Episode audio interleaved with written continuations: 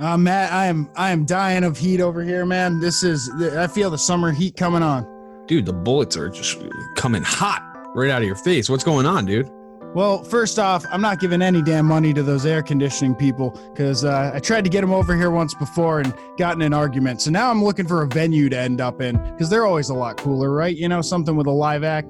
Oh, okay. You're looking to be entertained and chill the fuck out at the same time. Absolutely. Okay. Hey, uh, what if I told you I could save you a little money if you're looking to purchase some tickets to a live venue? Well, I'm not looking to sweat the ticket prices, so what do you got for me? Man, head over to seatgiant.com, enter the code SLACKER at checkout, and you will be getting a little sweet discount and you'll be chilling in no time. Less money to give to that damn air conditioning repairman. Oh man, yeah, get him out of get out of here. Get out of here. Go to seatgiant.com, use the code SLACKER, get that discount. Rolling. Five, four, three, two, Two. one. One. You're listening to American Slacker Podcast with Matthew Gertz and Jesse Landers.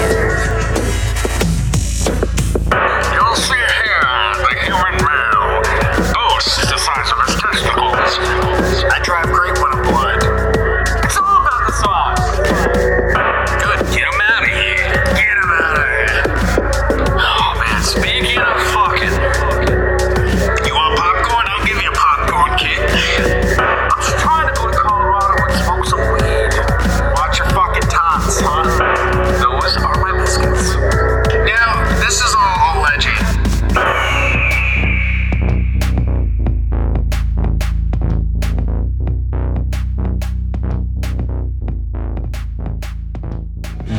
to American Slacker Podcast. As always, I'm Matt.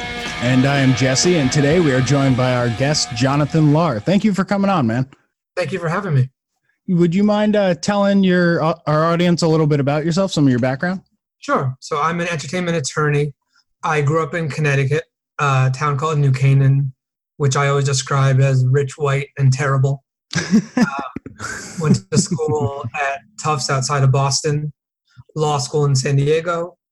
Moved up here about 12 years ago. After law school, realized I wanted to do artist management and law, which doesn't really exist unless you create it for yourself. So I started my own artist management company, did that for a number of years, managed 20 something artists, and then a couple years ago closed down that side just to do the legal side.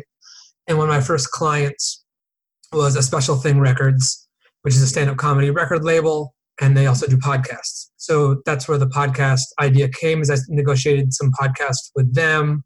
And as I did that, I realized there was no real central resource for podcast information. When you're looking at a music contrast, a contract, for example, there are books you can open.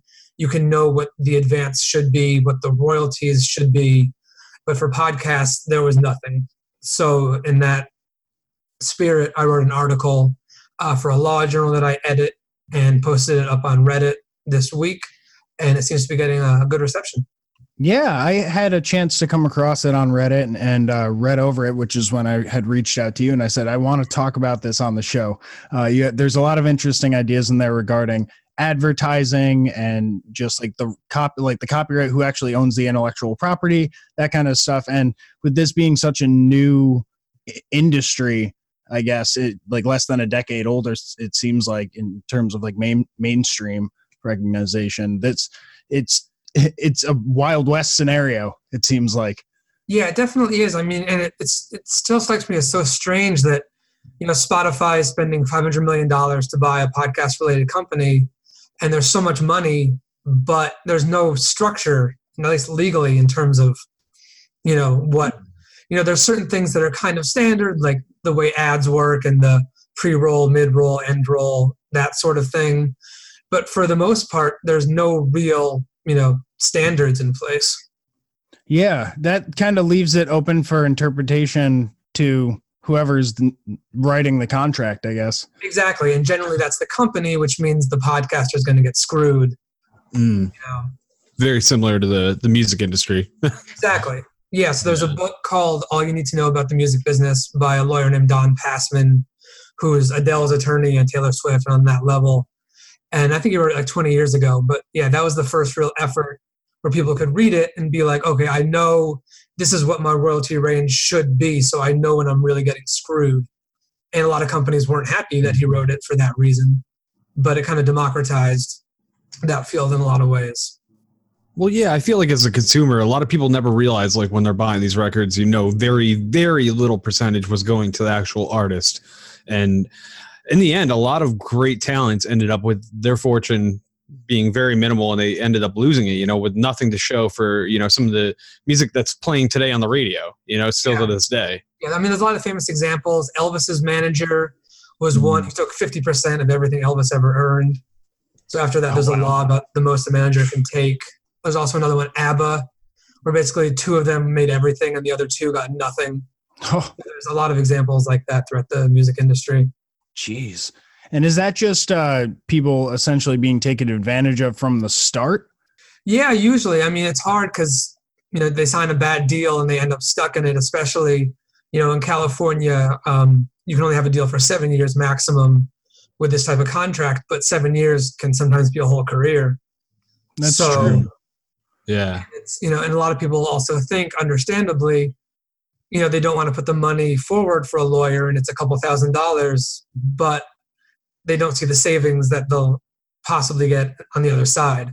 You know, it, it's a Or the legal headaches that, or battles that you'll end up having to go through. Yeah. it's not like buying a piece of equipment or buying something solid. You don't know what you're paying for. And ideally, if you're paying for something good, you'll never know what you're paying for. But if you don't, then you know it's good to have it. It's kind of like insurance in that way. Exactly. I saw a lot of um, uh, juxtapositions in your article uh, between the and actually for since we haven't uh, named it, it uh, the article is the systemization of podcast law bringing structure into chaos, and uh, it, it is pretty chaotic right now. It definitely is. Do you do you think that the taking that structure of what's been laid out for a lot of musicians is the most applicable to the podcast world? I think in some ways, I mean, I think in terms of uh, performance royalties and mechanical royalties, which we can get into, that's you know, more technical. That structure probably makes sense, but it's also a huge mess. So, you know, it's going to kind of take. Ideally, it would take some sort of group of the few podcast lawyers there are of us and try to put something in place. More likely, it'll be some sort of litigation and it'll get really ugly you know, the article was a, hopefully an attempt to get around that, but it might be unavoidable. Well, it's starting conversations, that's for sure. Yeah, exactly. I thought it was very insightful, and there, there's a lot uh, worth worth noting from it. The one thing I wanted to ask though is like, what do you think the like the best thing an indie podcaster can do to protect themselves is? Is it like should they lawyer up immediately as soon as they have an idea? I don't know as soon as they have an idea. I mean, if they have an idea, they might want to at least trademark the name of the podcast. That's probably uh, a good start. Um, try to figure out, you know, understand the difference between a hosting company, an advertising company, a distribution company. Figure out exactly what they need and where they need to go. And then when they get those contracts in, I mean, I mentioned in the article that most hosting companies are kind of take it or leave it contracts Mhm. which is unfortunate, but at least be able to understand what's in there and what you're signing. Yeah, because I mean, for I guess uh, uh, to be like open and clear about it, we host on Libsyn, Mhm. and we have looked into their advertising um, like section or whatever. But I think you even stated in the article it's like a 50-50 sort of deal with Yeah, them. so. So that it just doesn't even if like you are getting those download numbers that you need, is that the best that you can do? Are you better off going off on your own? You know, there's a lot of questions that are sort of left up to like a lot of pathways you could go down. Absolutely, yeah. And I mean, I designed the article definitely as a starting point. You know, I, I went with as many contracts as I could access to and as many people as I could speak with. But I would love to get as many more as I can and try to make it a more robust sort of data set. Uh, but that was as much as I could get access to. There aren't that many lawyers doing it. and the ones doing it, some of them weren't receptive to talking about it. And some companies I spoke with just don't use contracts at all, which obviously I think is stupid. Um, Because then it's anyone can do anything. Exactly. Yeah. And there's somewhat of a tradition. There's some like management, artist management companies that don't use contracts because they say, you know, if you're happy with us, you're happy with us, and that's great, and that's fine. But from a legal point of view, obviously, that makes any lawyer uncomfortable. yeah, you're always better having it in writing. Yeah, yeah, exactly. And sometimes people think, you know, you want to put it in writing, it makes it too formal, it's going to scare people off. But it's just, it's just, I feel like if you're working with the right person, you're going to want to have everything laid out as clearly as possible. That makes sense. Mm. And one thing that's similar, I think that's going to become an issue in the future with podcasting is, uh, you know, these third party sites that are players that potentially could end up, you know, copying your podcast and playing it without you being able to tell, you know, the play stats, you know, anything like that, which is kind of a little, it's a gray area as well because your sponsors aren't going to know. You're not going to be able to show. So that's a big deal in the podcast world as well. Yeah, that's a good point. That'd be something good to add too. There needs to be some sort of centralized system for you know streams and somewhere to keep track of it, no matter where it's sort of played. You know, and if they and if it's and if they're taking your episodes, then are they taking your copyright? You know, they probably are. But then what can you do about it is the question also, and you know that gets difficult. You can send them, you know, cease and desist type letters, which are always hmm. fun to write. But there needs to be some sort of penalty. And if there's nothing you hmm. can do if they don't take it down, then they can kind of just tell you to, you know, go screw yourself essentially. I know there's been like a kind of a stir up in the podcast community lately because there's a newer company that just opened with a big budget and uh, they're they're a player and they actually have like a lot of podcasts on there that like you know we didn't like sign up to put our our podcasts on there but they probably have you on there type of deal. Yeah, that seems like a problem. Yeah, It's yeah. Those pod catcher sites that you know they'll scrape all the RSS feeds Mm. from Yeah. iTunes, and essentially. And I even heard I don't want to name names because I don't want to get it wrong, but there was a company that was putting ads, in, other ads into Oh wow. the into Exactly. podcasts. That's Yeah, what I was like- getting towards. Yeah. Yeah, So it's like we're not even getting the revenue from that, but our podcast could be on there and they could be playing mid roll of just some random thing that we have no association with because we're very picky about who we even interact with. Like, you know, it's going to be something we would use or like, you know, we would like not, we can back. one thing mentioned in in the uh, your article uh, was the morality clause of you know if I don't want to adver- some, advertise something because I'm morally morally objecting to it, then I should be have that right to say you can't put that ad in my in my podcast. Absolutely. And that's a big equivalent with recording contracts where, you know, if they don't want to record something because they find it objectionable for whatever reason, they need to have the right to object to it. Mhm. and podcast advertising should certainly you know you guys and that's you know a good point for indie podcasters too is at least try it if you sign a hosting agreement to get some sort of moral rights in there if it's not in there you know Yeah. you're advertising It's crazy just because you never you never know if it's happening either. It could be you Yeah. know they're the podcast players are popping up every day. yeah and i mean i guess they assume that they're just going to get ahead of the law and then whatever happens happens but you know eventually uh, i imagine they're going to run into issues Kind of risky. Yeah.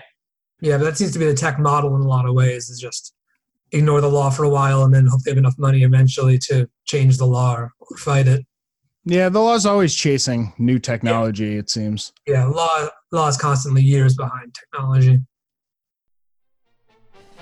Hey everyone, this is Steve, And this is Adam, and we're part of the Hop Nation USA podcast. Pittsburgh's number three craft beer podcast. Join us every Friday for new beer reviews. We'll talk about the news, history, and homebrewing. Plus, we'll sit down with the best brewers and industry personalities that'll have us, So whether you're a casual drinker, a hazy boy hophead, or even if you're a whale hunting cellar hoarder. just search Hop Nation USA on Apple, Spotify, or your favorite podcatcher and join the nation.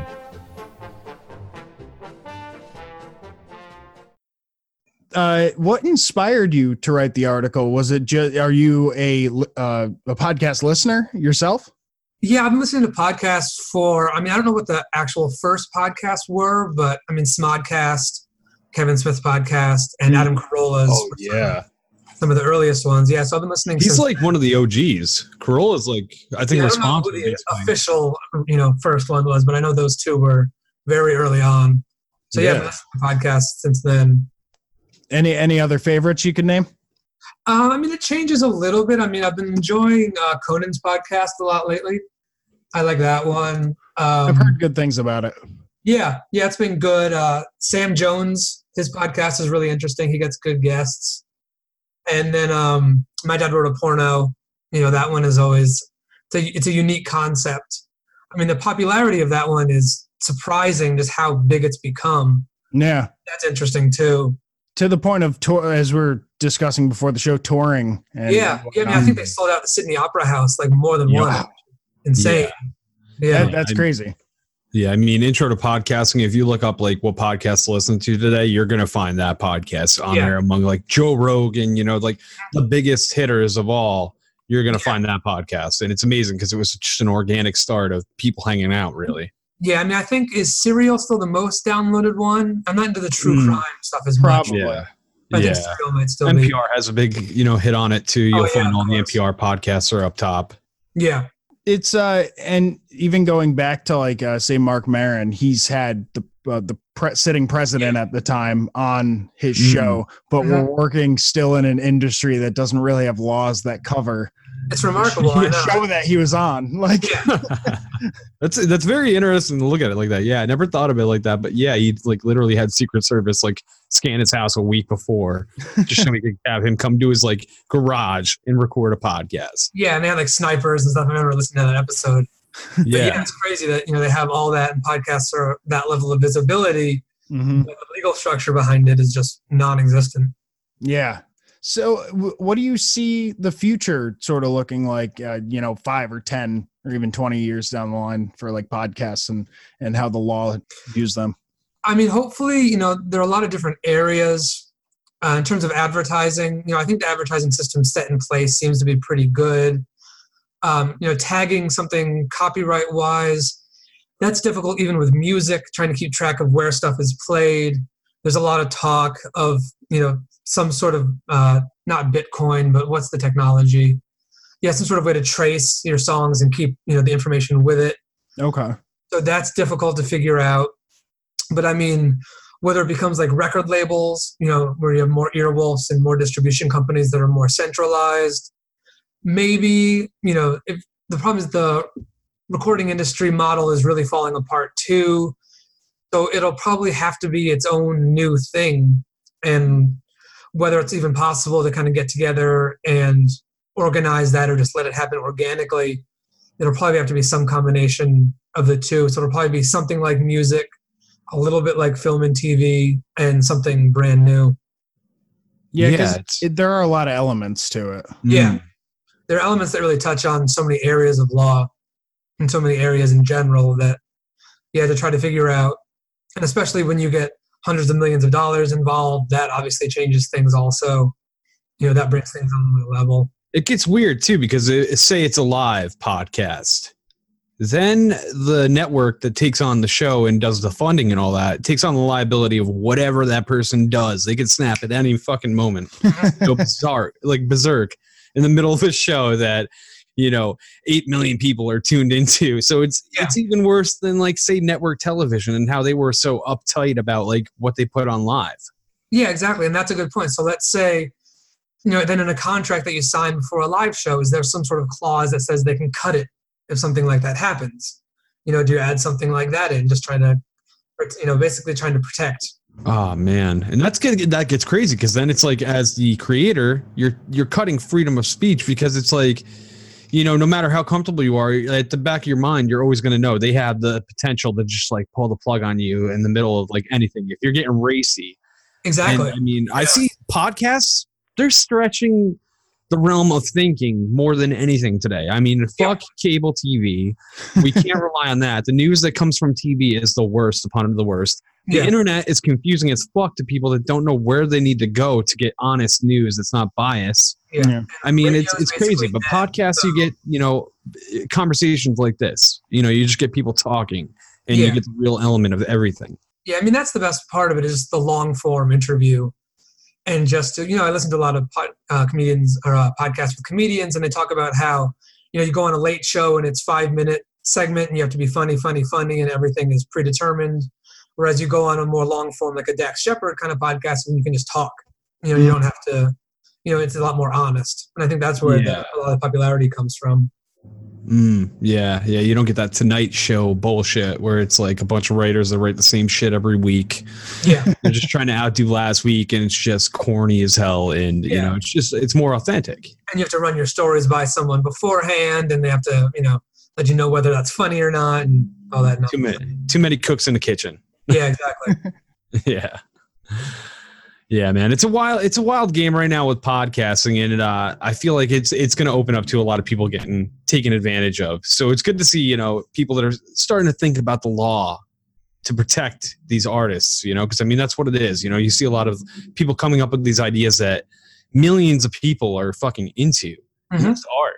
And i mean there's money to be made off that. And Yeah, whether it's going to be the, the creator or some middleman that just figures out how to take advantage of the creator like we've seen in history with every different industry really Yeah, I yeah. And unfortunately, it seems that yeah, that happens more often than not. And when there's a lot of money involved, there's always going to be people trying to screw over the talent. Yeah. And you know, the most, you know, obviously, I got into this to protect talent as much as I could. So as much as I can help them, you know, that's what I want to do. Yeah yeah that's what's intriguing is because he came from the music industry the one of the most skewed. I mean that and the film industry you know they take advantage of people to create the art you know the actors the the musicians. They really they fall vulnerable these days unless they're they're grinding enough to make their own label and do the smart break off move. Like you know very few do but Yeah, exactly. And it'll be interesting to see whether, you know, there are more distribution companies in the future, and then it becomes more DIY, like the music industry has, where if you're hip hop or pop, you know, a major label makes sense, but otherwise, you know, it really doesn't. And even if you're, you know, Chance the Rapper, you, know, you can go totally outside the system. Mm-hmm. Yeah. EDM too. EDM is Yeah, a big um a good uh, example. independent. I mean, uh, everybody fuck the labels in EDM. Yeah. I mean, no no labels own anybody. I mean, you got people like Marshmello who are just going ham. I was even gonna say Post Malone. He kind of came out of nowhere. Yeah, true. You just sort of subvert it and make your way in. But that's almost the uh, the fallacy of like, oh, that's the one that made it. You know, Yeah. versus all the other ones who are trying that you don't see. It's interesting too because a lot of people said the labels are going to die off and in some ways they are but in some ways they're more important than ever because everyone's recording something. So the only way to get through all that noise is to have the millions of dollar ad campaign behind you. That's true. so in some ways they're more important because you know in podcasts there's a similar analogy where there are so many and it's great that anyone can do it but how do you get noticed? Mhm. it's not easy Trying to get above that noise and Exactly. actually stand out is really difficult. Even Yeah. if you do have, you know, decent uh, production value and cool ideas and stuff like that, if no one knows where to find you, yeah and if you're not you know conan o'brien or someone like that who obviously attracts attention hmm then you got to do something viral. That's the only way Yeah. to do. it. yeah Oh man. then you might need a lawyer, depending on what it is you did. and a high tolerance for pain. I mean, Jesus. yeah, there you go. yeah Some of those things are crazy.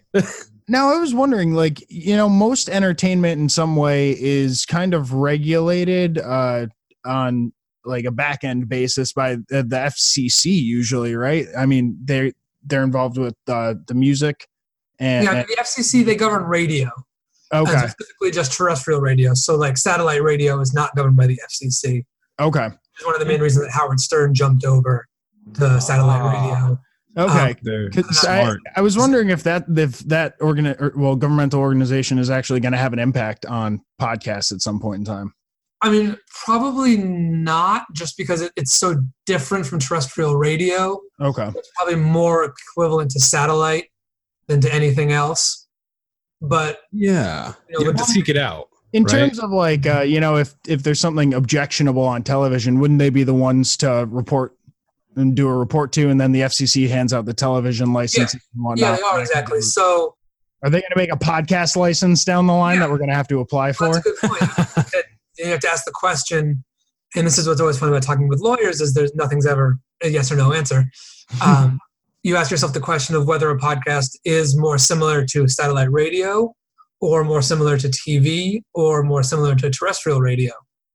And Hmm.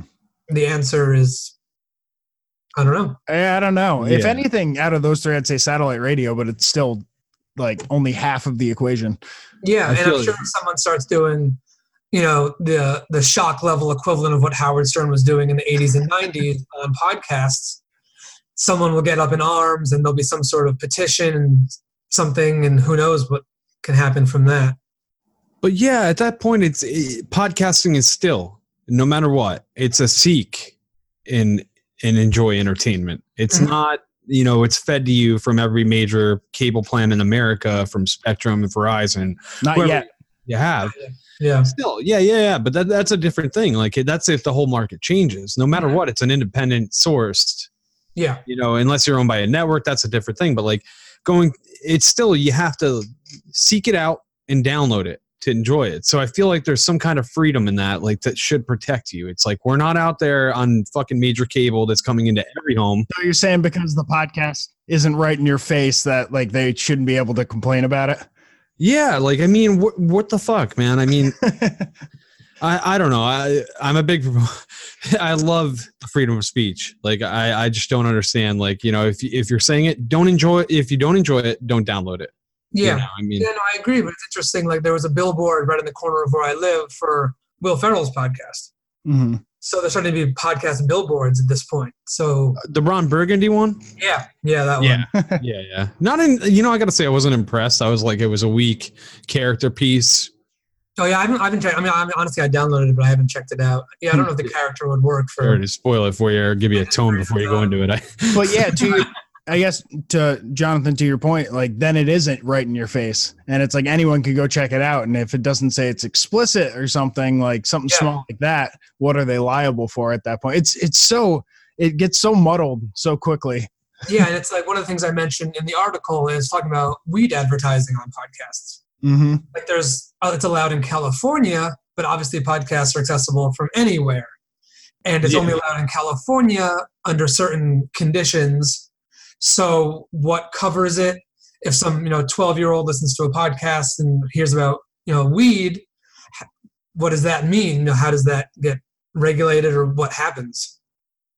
right? Because I think some of the regulations for that were making sure that the audience base is mostly over 21. Exactly. Yeah. And there was some sort of, they had to figure out, I don't know how they get the numbers, but yeah, some percentage of the listeners have to be over 21. And that's what I was wondering is like we get some statistics about our downloads and stuff, but I don't think it breaks it down by gender because Not at all. You're not, you're not putting that in or gender or age or any of that or race or Yeah, anything like that. It's just, you know, maybe location at most. Yeah. And that's a question too. And then who pays to have that data done? You know, do you guys have to pay for it? Does, you know, Libsyn have to pay for it? Does, you know, where does, you know, someone has to find out that data? And I don't know what the government intended with that. Probably they had no idea. But yeah, exactly. It costs money to get that. Do you think it's going to be like we're going to see some solid laws within the next like decade or so? Uh, decade is probably a good timeline. I know it takes time. Yeah, exactly. I mean, there's Yeah. something called the Music Modernization Act, which was just passed, which involved increasing the royalty rates for um, musicians on Spotify and things like that. Nice. I know that was a big issue. Yeah, that was a big issue. But the thing is, it took you know years just to get that done. And it Yeah. was you know, 10, 20 years before that even became a thing. And now Spotify is still fighting that. You know, iTunes Yeah. and Apple have said, we're okay with it. Spotify has appealed um, the decision from the Copyright Board. Apple's making enough off their phones that they don't need to worry about the lost revenue on that. yeah, man. Yeah. I mean, we've had artists on complaining about it quite a bit.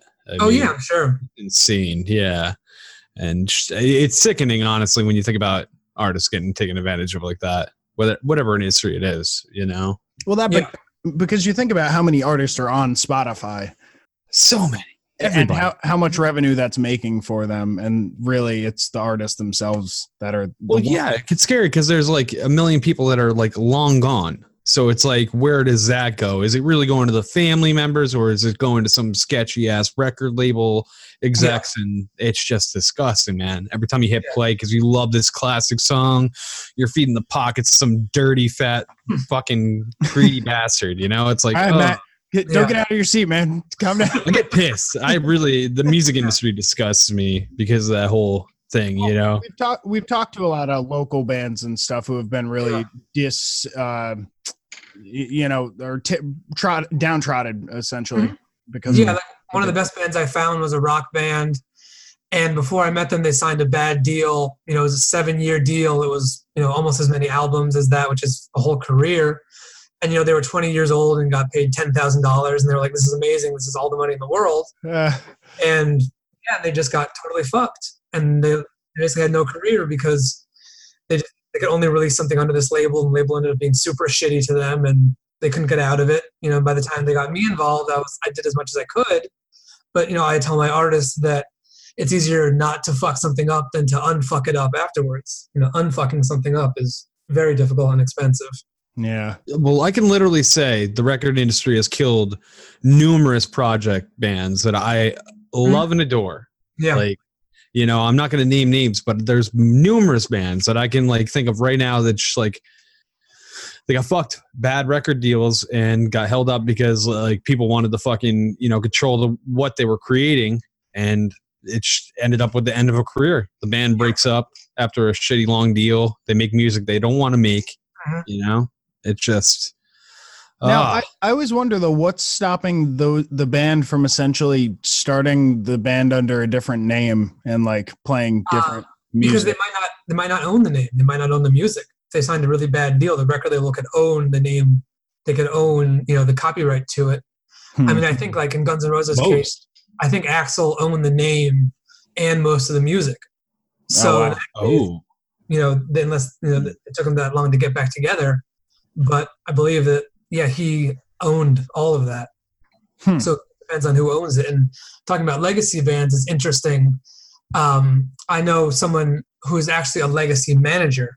So what he does is he manages dead artists essentially. He manages, you know, Janis Joplin's estate and the Ramones. oh wow so he was one of the first there are other people who did that but he was the first to kind of make it his niche and that was one of my inspirations to bring it back to me um, to try to find something unique and that no one was really doing is that he found this and he's been very successful doing something that you know was there before and no one had really done yet that's wow that's an interesting uh, niche on it you know, yeah, like thinking like how the Beatles rights floating up in the air. Like Michael Jackson bought them, and and then you know, like God knows where they are now. I have no idea, but like, Yeah, especially if they die without a will, which often happens. You know, what do they do with the old recordings? To you know, the, the family wants to release them to make money, and they probably don't Yeah. want to release them, and you know, it just becomes you know, lawyers make a lot of money off that, but no one else really comes out of that well. some old tupac tracks making a bunch of people real rich Exactly. Oh. Yeah. Yeah. And the Tupac thing, that's a whole. Yeah. Oh. and- yeah. I had I had an art. Someone approached me who was. He said he was one of the heads of Death Row Records. Who knows? Hmm. But he was like, "Can you can you help me? You know, find some of these old artists and get them some money." And I would have been happy to do it, but it was just like delving into that whole thing. It seemed like I don't. I just I didn't know if I could get in there. Like, there's a lot of stuff to wade through. yeah oh man, there's there's a little bit of baggage with that label Yeah. Yeah, exactly. Oh, I can't a imagine. little bit. It can't be much. I can't imagine much was written down. There's probably not too not too many contracts that say you know. Original CEO is only sitting in prison for life for running oh my for what he's been proved for, at least running Yeah. down some fucking dudes at the gas station. Yeah, exactly. That's just what he got caught for. right Yeah. God knows. I mean, shit, man. It's so, I mean, off topic, but sketchy that we'll never, ever fucking know. who Killed Yeah. two of the best fucking rappers of all time. seriously Sketchy. If Yeah. fucking Joe Schmo gets killed down the block for me, no matter who killed him, if it was random, fucking forensics is gonna find that. Right. Like, it's so weird, man. And Ah, there's the whole. Uh, do you know the Vanilla Ice Suge Knight story? Oh God, no! Please Yeah. tell me. So basically, obviously, Vanilla Ice wrote Ice Ice Baby, and Suge Knight wanted the rights. So the story is that Suge Knight held him over a balcony by his feet, like hanging upside down over a balcony, to make him give up the rights to that song. oh my god Yeah. Did he get the rights? Like, does he I, own I them? believe so. Yeah, I think he own, owns the rights. I think Suge owns the rights to that Oh song. I guess he didn't need a lawyer in that situation. It wasn't the beat like ripped off of a David Bowie song? Uh, Under pressure. Under yeah, Pressure. Under yeah. pressure? Yeah. Yeah. Oh my god. Pick a better song if you're gonna fucking yoke up the artist to steal it. Jesus. I mean, there was a lot of great acts back then. Listen, this podcast contains language that some may find offensive. The hosts are a couple of alcohol fueled hooligans with little regard for decency or tact. Hey, I'm Zach, And I'm Danny, and this is the Working Stiff Podcast. and this is our promo for the Working Stiffs podcast. Uh, so what what are we about, Zach? What do we do? Drinking busting balls. We do today. We're not drinking though, because I'm sick. I gotta work. So I can't yeah, have drink today. yeah, and this is kind of what we do. We banter back and forth. We talk about stuff, and sometimes we have some guests on. Yeah. Uh, we like to, to highlight the working class of America, and uh, that's pretty much it. Yep.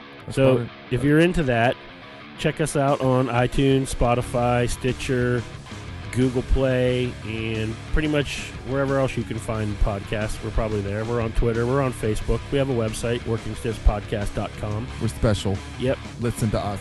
And that's pretty much it. Wrap up this promo. Live with your sack, not your back. All right, get your asses back to work. Later. So uh, your background is mostly uh, music, it, it seems, and it even said that you are a recovering artist manager. I thought that I thought the phrasing was kind of interesting on that. I figured there's a story.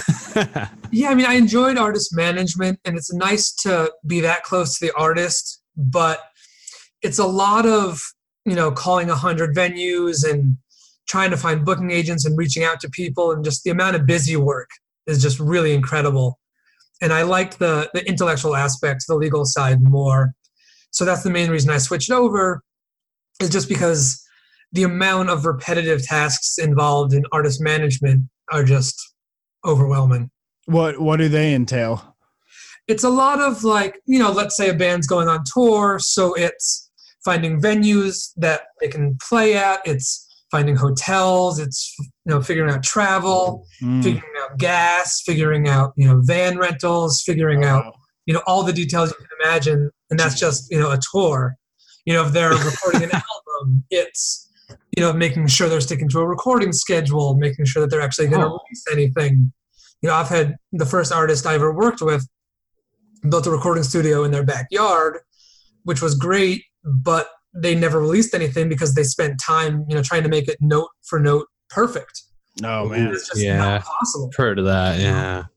I mean, that's one nice thing about analog, you know, and tapes is you just couldn't do that. You know, with technology, you can try to perfect it and you can get stuck there and it's scary to release something, but procrastinator's dream, digital. exactly. Yeah. And you have to realize that it's never going to be perfect. It's just not possible.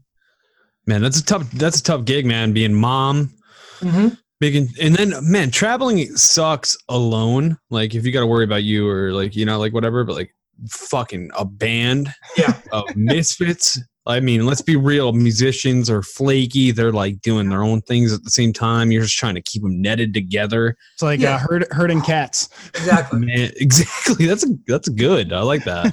yeah. So, so your mom, your dad, your psychologist, your Oh man, all of the above.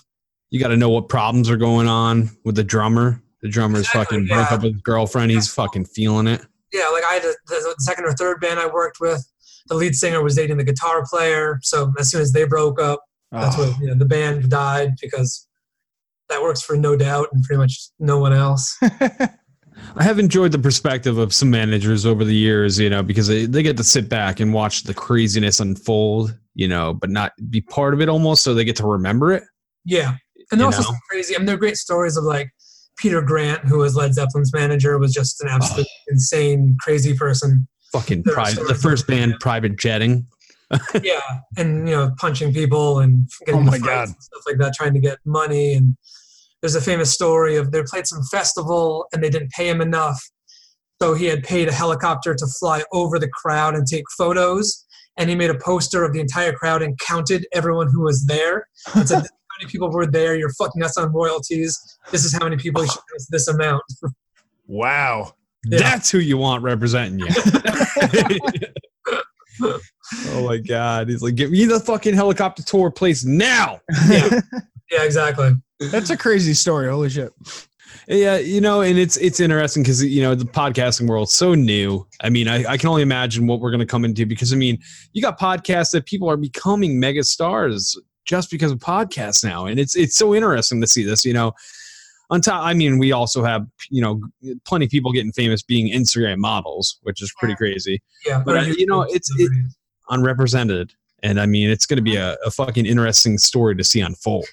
Yeah, I mean, I think YouTube celebrities are a little further along in terms of representation and Hmm. that sort of thing, and certainly you know the money they're making. Seems Um, closer to Hollywood, yeah. Yeah, yeah, definitely. Logan Paul's in a rock movie. I mean, it's crazy. Yeah, and it's a question of you know what talent will come out of that. I mean, you know, obviously, I'm 37, so I'm a little bit older. So I mean, I don't know how talented the people will be that come out of that. I think Bo Burnham sort of came out of the YouTube world. He's the only one I really know of who seems legitimately talented. He had a lot of success uh, being like the f- youngest uh, Comedy Central special, I believe. Yeah, he had that, and then you know, eighth grade, you know, was a big hit too, and that was his first movie. I think Impractical Jokers are the biggest example I could think of. They run, you know, they basically are keeping a whole TV channel afloat. Yeah, Um, the, and they started on YouTube. A bunch of guys just fucking. I didn't realize that. around. And uh, yeah, and now they they have the you know the biggest one. I think it's one of the biggest shows on fucking network cable. really. Yeah, well, yeah. it, a it plays like 24 7 on truTV or whatever that is. yeah, yeah. It is a pretty popular show. Um, They're up there with Steve Harvey for like daytime TV appearances. and as far as YouTube talent, I mean, I don't think of anybody else that's like you know, you know, in mo- in a movie that popular or a TV that popular at least. Yeah. I know Yeah. YouTube's tried to do sort of their own thing where they've made their own uh, movies with their original stars. Karate. Kid, bro. I got Well, I I I have slept on it. I got to see it. Have you guys seen watched- it? I watched the first couple episodes. I didn't get into it, but I have Yeah. heard good things about it. There's just so much TV at this point. It's like you watch one or two episodes, and if it's not amazing, you can kind of move on to the next show. You know, Right. some- And you were you were a Karate Kid fan growing up. oh yeah, absolutely, of course. I figured we're in, we're almost the same age. I'm 31, so like we grew up with the good 80s shit. Yeah, yeah, Yeah. exactly. Yeah. Um, yeah, that's that's that. I'm I'm still gonna check it out. Gotta give I think it's definitely Daniel worth an a chance. So, so I have to say, Jonathan, I've noticed from your career path and just from the article that you've written, the order to chaos thing, or I'm sorry, chaos to order thing seems to be your uh, your go-to mo. You know, Yeah. between these artists that you had to wrangle and get them into places at certain times, to uh, you looking at this whole medium of podcasting and saying, I want to find a way to categorize all this in a way so that no one gets screwed over. Yeah, I mean, I think every lawyer is going to be pretty anal. I don't know how I rank, probably more on the anal side than most. But yeah, I mean, I like trying to organize things and get stuff, you know, into clean and clear systems. And that's part of the reason I like what I do is because, you know, reading a contract is certainly boring, but there's a satisfaction to getting it all nice and right and, you know, to look proper and to understand it. And that whole process from of getting stuff organized is yeah definitely kind of the driving force behind my career Well, it's a it's a useful uh, motive to have for sure. Um, is your house immaculate? I'm just wondering now. Like, Uh, it's all Nope, right. I, mean, I live, I motherfucker. live with my girlfriend so fortunately she's able to help out with that there you go. Well, I'm just know, thinking, line. I'm just thinking if he likes order, it must be you know everything has its place.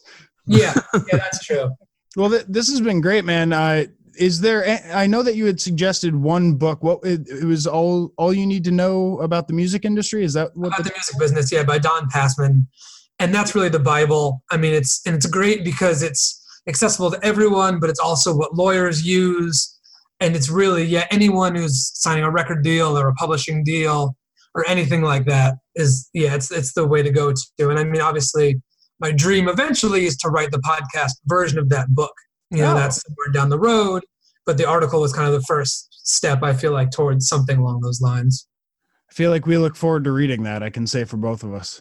thank you i appreciate that Hell yeah, man. What was it like starting uh, your law firm? Because you founded it, right? I did, yeah. I founded it, and it's just me, uh, sole attorney. It's it's hard. I mean, it's a lot of you know going after clients, and sometimes you'll be busy, and then you'll be miserable because there's too much going on. And then you won't have any clients and you'll be miserable because there's not enough going on. You kind of ping pong between those extremes. yeah. And then you also have to handle, you know, the business side and the money and all the financial aspects of having a business and all of that. So it's it's a lot like any small business owner. Mm. Plus So knowing the law. Yeah, yeah, plus that. plus that, yeah, yeah, just just plus that. If you own a bakery, you could burn some bread, but like you, you get something wrong, people are going to jail, you know? Yeah, well, fortunately, I only do entertainment stuff, so people aren't getting screwed that badly. I, I looked into like I worked for uh, uh, the DA my first summer after law school to the district attorney, and I realized I did not want to be in court or do that or have that much responsibility. Yeah, I couldn't imagine that. Oh Yeah, man, yeah, we've had experience with court. position. Nobody wants to ever endure that as a career. Come on. No, I couldn't imagine. It's. I mean, I understand like the public aspect of it, and I like talking in front of people and you know speaking, but yeah, I just I couldn't imagine wanting to be in court all the time. Yeah, being that kind of public servant sucks. Yeah, yeah, exactly. and then also, even then, I mean, there are too many lawyers, not enough jobs, and that's a hard job to get. I mean, there's there's very few easy legal jobs to get at this point, unless you're you don't want to move somewhere that's less popular than you know Los Angeles or New York or San Francisco. So is the career path generally it's either like go work for another established firm or open one yourself? Yeah, pretty similar. I mean, generally, like law is very regimented. So, like the uh, your law school class will be divided up by your grades. So the top ten percent of your class, everyone will know who that is, and they get the big law firm jobs, and that's you know two hundred thousand dollars a year to start. But also, you're working you know seven days a week for years and years and killing yourself doing it. So that's the trade off. And then there's smaller firms people can go to. There's government work, not only uh, being a public defender or a district attorney, which are you know both sides of the criminal, but working for the government itself. And then yeah, starting your own thing. You have to sort of have the entrepreneurial desire to do it because it's, it's a different skill set from a lot of other things. Oh yeah, and the drive too. I mean, with, Yeah. like with any small business, it's going to take up the majority of your time. Yeah, exactly. It's probably I mean, it's probably take up almost as much time as a big law firm job is, but it's just you're doing it for yourself, which feels a little bit better. Yeah, and I mean, you picked a really cool uh, like spectrum of law to get into for sure. I mean, entertainment. At least you're hanging out with celebrities, hopefully, as opposed to you know a, a murderer. Oh God, I say nothing against murderers, but I guess I, I don't have to not offend murderers. So. you go right for the top. I was thinking, I guess Ted Bundy and uh, Charles Manson are celebrities again. So well, uh, it all comes back around, right? yeah. Oh man, are there any other um like books or anything that you would suggest people read? Maybe resources online uh, where they could, if they're an indie podcaster, educate themselves a little bit more.